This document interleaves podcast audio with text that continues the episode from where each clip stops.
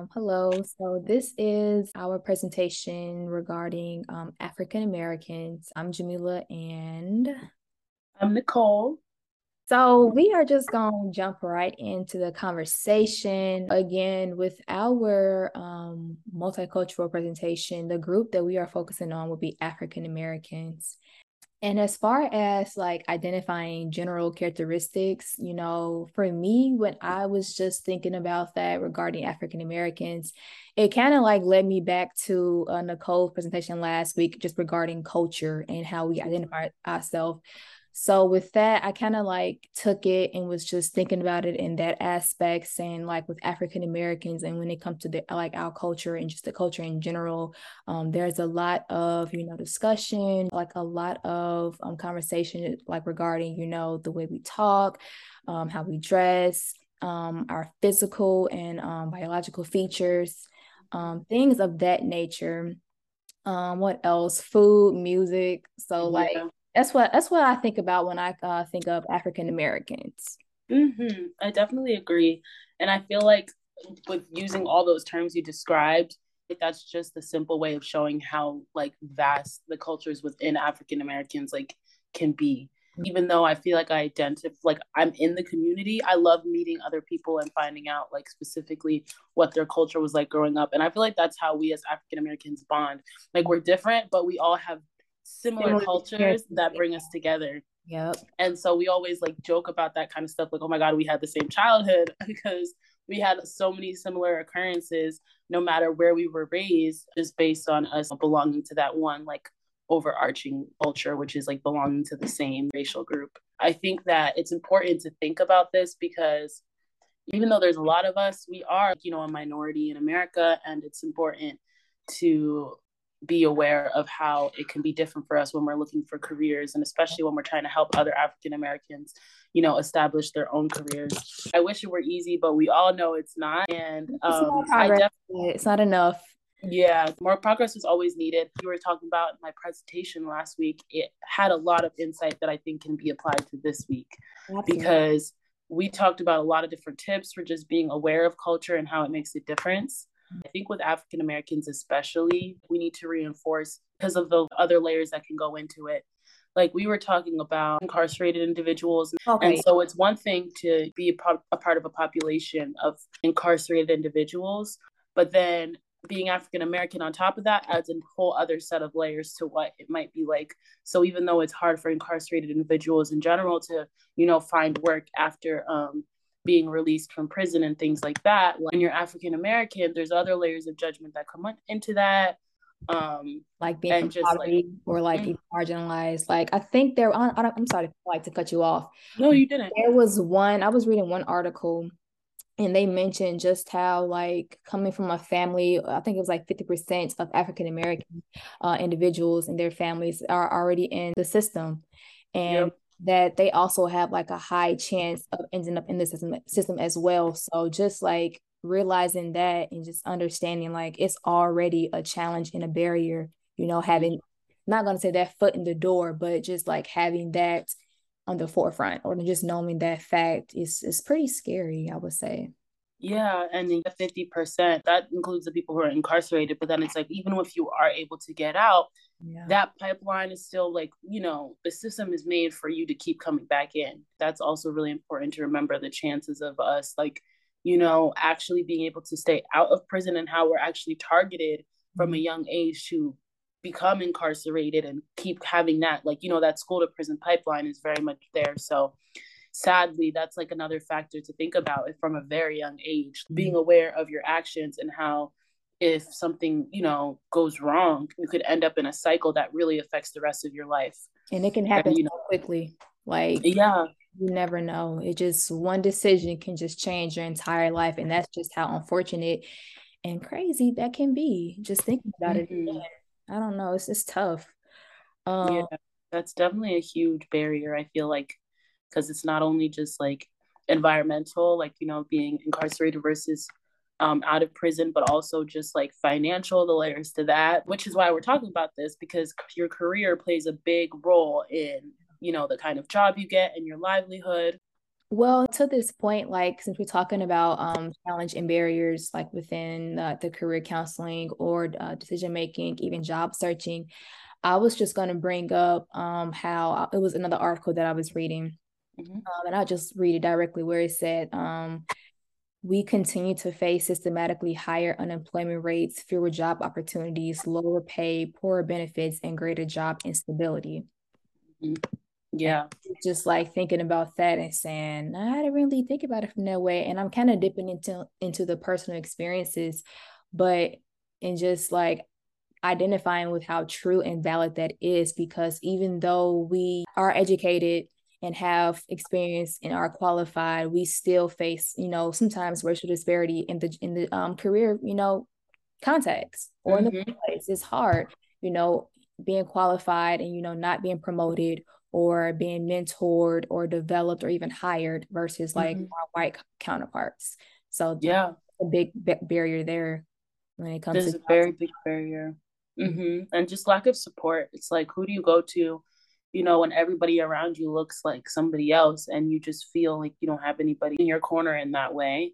Yeah. Um, it's very hard. And just like I think I'm remembering now what I was gonna say about education. Mm-hmm being able to afford an education and that makes it that makes a really big difference too and i feel like resources along with you know not only for education but even for developing your career mm-hmm. um i know a lot of people like personally like my family um my parents are ugandan immigrants so i'm first generation mm-hmm. and i definitely have heard so many stories about people talking about having to use other people's names, yeah. um, you know, to be able to get citizenship um, and things like that. Like my sibling, my parents, they both went to school here, so they were able to get visas, you know, stay here and like they, you know, they're here now. My dad's a citizen now, and so is my mom. But you know, they're when they were trying to help their siblings and stuff and other family members, you hear about using other people's names and how it's hard to get a job because if you don't have a green card, you can't get a job. Mm-hmm. Um, and so just being able to make that living and kind of just like, you know, the privileges that come along with having that auto, that citizenship right away, um, that immigration status, like it's definitely um, a factor that plays into a lot of people being able to develop their careers. Because mm-hmm. um, I think we've all heard people talk about how they wanted to do something, but then other things got in the way. Yeah. Um, and so even speaking to personal experience along with just being in the workplace i know i spoke to a family friend of mine like around labor day and it was my first time seeing them in a really long time and they're younger than me about like two years so uh, we were really just catching up because they'd recently graduated and started their first job and i'm really proud of them. And i was asking them how they like it and they said it's good. You know they're making decent money. Um, but they did get basically recruited by their company to kind of be the spearhead of the DEI, diversity, equity, and inclusion department. Mm-hmm. And they're very new, like he's very, very new to his job. He's really young, fresh grad. I'm not saying that means he's unqualified to, you know, head that department, but I will say I feel like it's absurd that him being the only black person in his company, the only black person, like imagine that being recruited to teach all these old, mostly older, not only, but he's also younger on the younger side but all these older white men about how to be more inclusive for your own group of people just because you're the only minority there. Mm-hmm. And because they had nobody else to spearhead it, And instead of, you know, maybe choosing a white counterpart, they choose you because you're there. So I just remember him telling me that, and I kind of felt for him. He was like, it's kind of crazy. They are paying him more for it, but I still don't think it excuses the fact that, you know, there is work to be done to educate yourselves about the, the, the cultural groups you're trying to surround yourself with with which is why this presentation is important because we have to educate ourselves even as black people you know absolutely. but just being able to not always have to like you know be able to put let black people be on the black burner and have other people speak up for them. Like we shouldn't advocating for ourselves is not nearly enough it's for them than having everyone else advocate for us too Absolutely. It's really tiring. And then just listening to say that, I was also just thinking about like how a lot of companies just um also use it like use quotas to fill. They only, you know, mm-hmm. hire blacks, African Americans, African Americans to fill quotas. Yep. So about that and like the psychological effect that will have on African Americans or black people. Like yeah. you know. hear about that so much. Mm-hmm especially like in these recent times with like i remember hearing about like i think it was like spotify or netflix hiring a i think it was netflix hiring a bunch of black writers to really like help up their content and like a lot of the shows mm-hmm. and then firing them all at once yes. like, not that long after this was know, like recent like in the summer i think too and yeah. i was just like what it was so heartbreaking because it's like very qualified really intelligent people a lot to bring to the table they help you get to where you want to be and then you just kind of let them go because uh, you don't want to pay them anymore but you wanted to take their ideas uh, and that's just something that happens time and time again mm-hmm. yeah. and it's, time and time again. It's so unfortunate and again nothing is really done about it so i feel like that's also as career counselors we come into play and you know again advocate for our client and you know promote social justice because mm-hmm. again like it's almost like a spectrum. It, it happens and it ends, or it's just like it's continued to happen and there's nothing really being done about it. Yeah, I definitely agree. And so I think we talked like we touched on, you know, ways to we kind of were talking about techniques and strategies, but I guess we could talk more about them. Um, I think, you know, I was doing research on an article and I found an article that said that African Americans are just less likely, you know, to use services for career planning. Mm-hmm. And it got me thinking about why. Like I'm sure that it's not like they won't, they don't want to.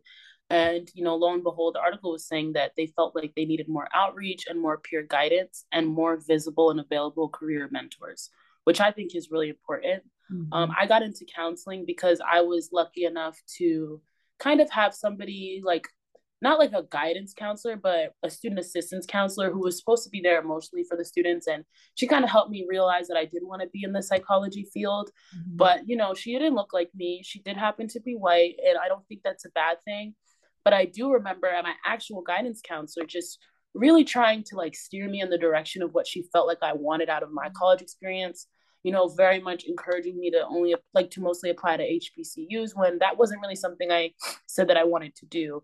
Mm-hmm. And just things like that, I definitely feel like it's important to have somebody who can like meet you halfway and just listen to you. And if they had looked like me, I felt like I probably would have been a lot more comfortable and just like had a better insight on what to look for when looking for a career.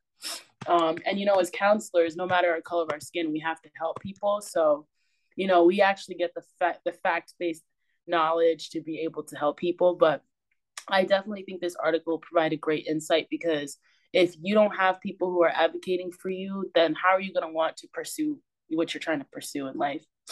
That so, is a beautiful point that you bring up because i'm actually just looking at um a point that I was going to bring up too. And it kind of goes into like, are you demonstrating fidelity and justice to your client? And to your um experience or your um example, you wasn't, you know, being given that with your, you know, your counselor, you know, just again with her trying to pursue you to um or well, with her persuading you to pursue a different career versus the one that you wanted to do says a lot and i think that's also again another challenge and barrier that you know black people and Afri- african americans face when it comes yeah. to careers you know so it's i just feel like it's also in our ethical rights to you know lead our clients to the job the career of their choice you know mm-hmm. even if you feel like they are qualified because again right bringing that into conversation you'll have um counselors who was who will say hey i don't think you're very qualified or this is for you let's try something more realistic and i get that like you know as a career counselor, you're being realistic, you want to with your clients. But I still feel like if there's even the slightest chance that your client um, can pursue that and wants to, then you should absolutely like hop on board and like pursue that with that with them. Yeah. Take that chance. Like just don't completely shut them down at all. I think that's just mm, that's no. That's just I definitely agree and being realistic too like you know we've learned in class but still not shutting them down and saying oh this is what you should do. It's like kind of just giving them that autonomy mm-hmm. that we always talk about in counseling like just letting them choose for themselves yeah. you know and then us providing our expertise where it's needed. Absolutely. Um, i agree too. and i definitely i like a lot of the um the the resources you found like the equal opportunity publications website like you know the the fact that they're helping with they they you know spearhead diversity recruitment because i feel like especially at our age we hear so much about what to do, you know, how to negotiate for a raise and mm-hmm. like, you know, how people be treated, how people are being treated in their workplace environments and the expectations placed on them. But we don't necessarily know how to navigate it in a professional way. And that's something I'm fearful of. Mm-hmm. Um, I'm still like working and in school as I know you are, yeah, but I'm just nervous. It's a process, and I'm just fearful for being in an environment where I don't feel like I can kind of speak up for myself um, but just in general, I do feel like there is also a lot of like stigma in terms of what kind of job to have in our community as well. Um, and so it's like if you work a nine to five, like, okay, that's too, that's boring. And then it's just like, you know, if you do other things, it's just not enough.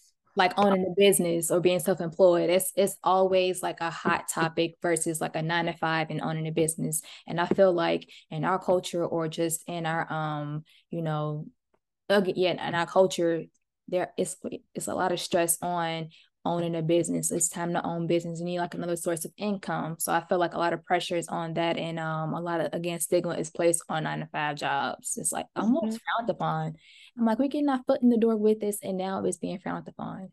So. Yeah, definitely. Um, and I also just think that like there's this push and pull between being like collectivists, mm-hmm. which we I feel like you know going back to the day back in the day of our ancestors, we were very much a collectivist society, and now it's just like individualism. Like you know, you got to hustle, you got to grind, you got to work super hard, which is like you know it just shows what people like in our culture typically value um, you know, being able to like support a family.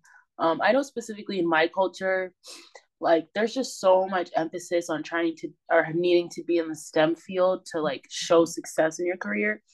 But you know, I'm proud of myself because I'm one of basically like the first person in my family to really pursue mental health counseling mm-hmm. in a mm-hmm. way that shows people that it's just as important as any other field. Absolutely. Um, and it's like, you know, I can see the wheels turning in my family members' heads when I explain to them what I do, the difference between that and social work, mm-hmm. and just like, you know, really showing why it's important for us to be in this field specifically. Um, but yeah, I definitely think that it's just frustrating too because it's very common to just kind of be and in just general like in african american culture and black culture to be told you know this is what you'll be good at or like mm-hmm. like a lot of families it's like you see what your family's done and then you kind of accept that as your fate too um, but I love that we kind of have a determination to also like do be- do better for our families. Absolutely. So it's like maybe if your parents didn't go to college, like you want to be the first one to go to college for your family, and you know if your parents like you know you see so many amazing black people who are like my parent my dad was locked up my whole life and so now i want to go to, to school to be a lawyer and help him get out of um you know the help him get out of prison um, and I feel like a lot of us in picking our careers, that's kind of what it comes down to. It's like, okay, this is the situation I was dealt in in life, and this is how I want to solve it. And yeah. pursuing this career will help me get there. Mm-hmm. But we definitely have to work twice as hard to be able to get there, you know, because with school, being able to afford school is a huge privilege that not a lot of us have. And just being able to get aid is not something that's always possible. So it's just like having to really push through to get the aid to afford school to get through the end of it. Yeah. It can be it's like a lot and I think that's important to like kind of it's going to be something we have to reiterate to our clients like you know, I totally believe you can do this, but emphasizing the length of school, the cost of education type of thing um, will be so important because I think that is a big factor in knowing, being able to pursue something, like knowing what to expect and being as prepared as possible. Because sometimes, like, you're never fully prepared. Absolutely. And again, like bringing in, um, like another t- technique or strategy that kind of helped me just think about um handshake, um, which is one I had listed um, that we can also use to help our clients who are either you know college students graduate students or also like for employment purposes they can use that to find internships jobs any of those any of those things of of that sort you know to help them get their foot in the door you know so just also you know providing them you know continuous um, resources for them to use and utilize throughout mm. their um, journey or experience relative to career counseling job searching you know so i think that's also important as well mm-hmm. i definitely agree Um, yeah, and I found this book that says like it's about career counseling for African Americans, and it highlights a lot of what we've talked about in terms of just like being able to provide good support for them in workplace workplaces because diversity is important in the workplace. Excuse me. Mm-hmm. And so, yeah, I definitely, um, I think everything that you said, I 100% agree with it.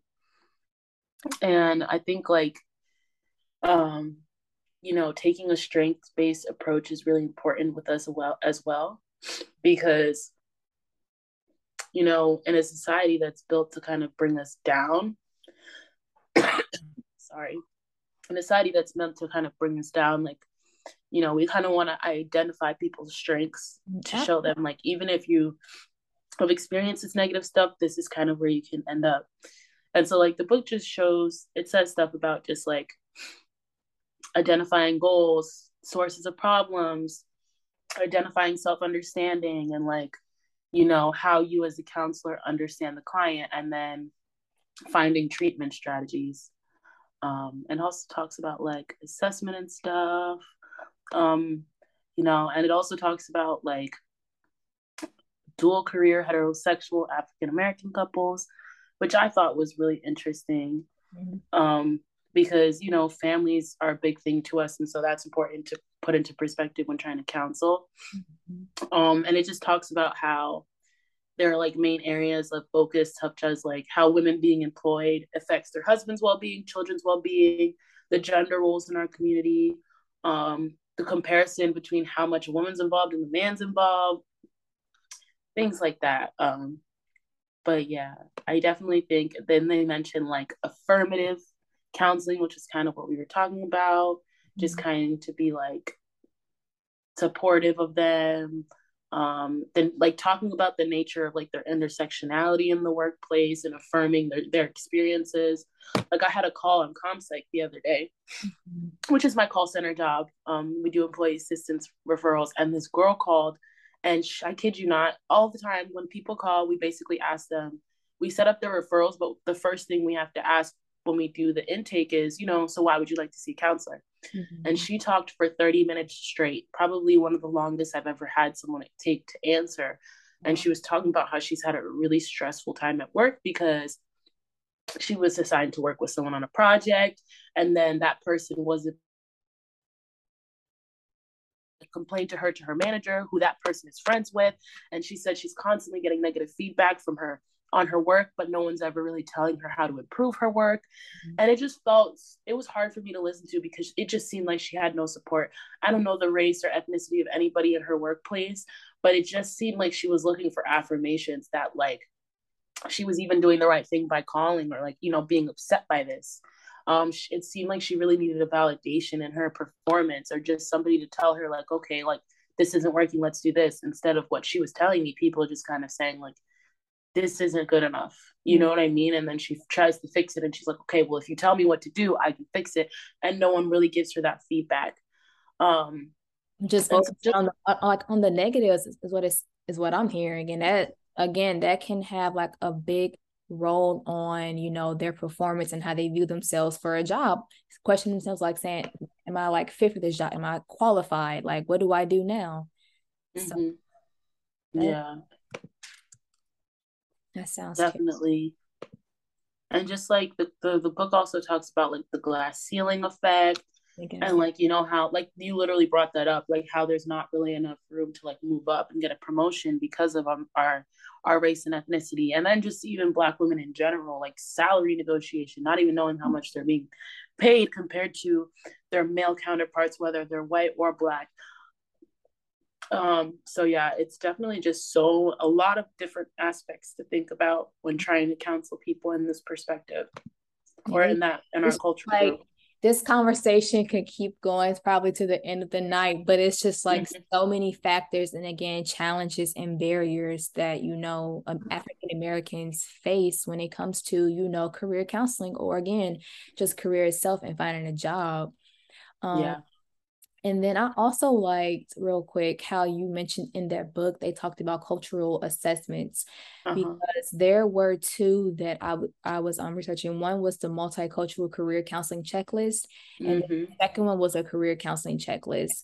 Um, okay. Um, and to speak to the multicultural career counseling checklist, this one basically um, says it encourages counselors to make sure that they are familiar with um, African American culture and contact with within the majority white American culture.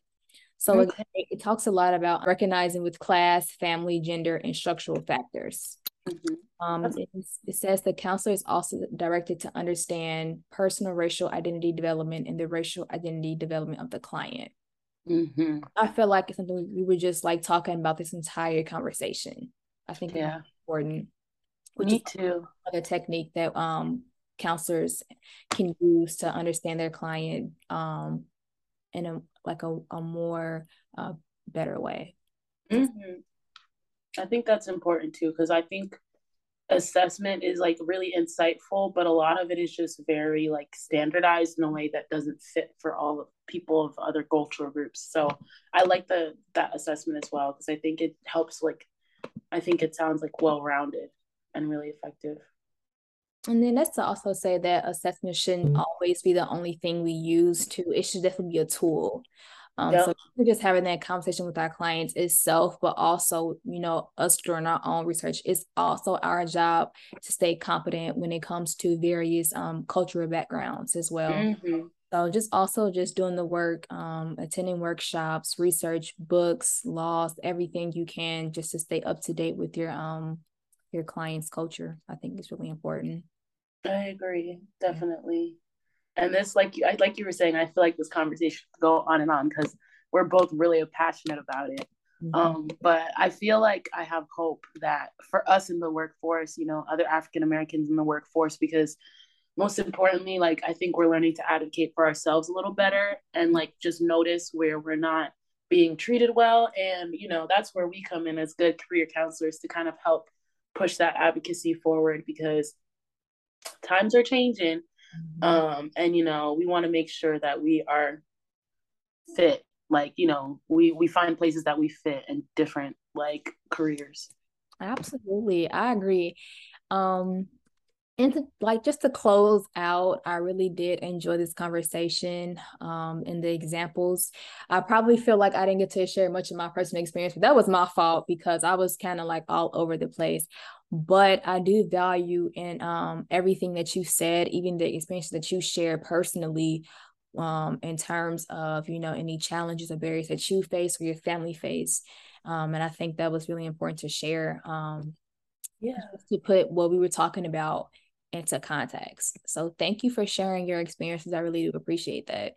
Thanks, and you definitely shared shared a little bit. I could have, I would have loved to hear more and more and more, but um, you know, we can always talk after this. And I appreciate everything you had to say too, because I feel like you had a really good insight on you know what's really needed to help provide effective like career counseling yeah. for African Americans. So thank you. I think you did great talk. Okay, this was it was a great talk, and I feel like time went by so fast. Mm-hmm. Um, but yeah, I would love to continue this talk as well. But other than that, I think it's a good stopping place as well. Okay, sounds good. Honestly, that was fun.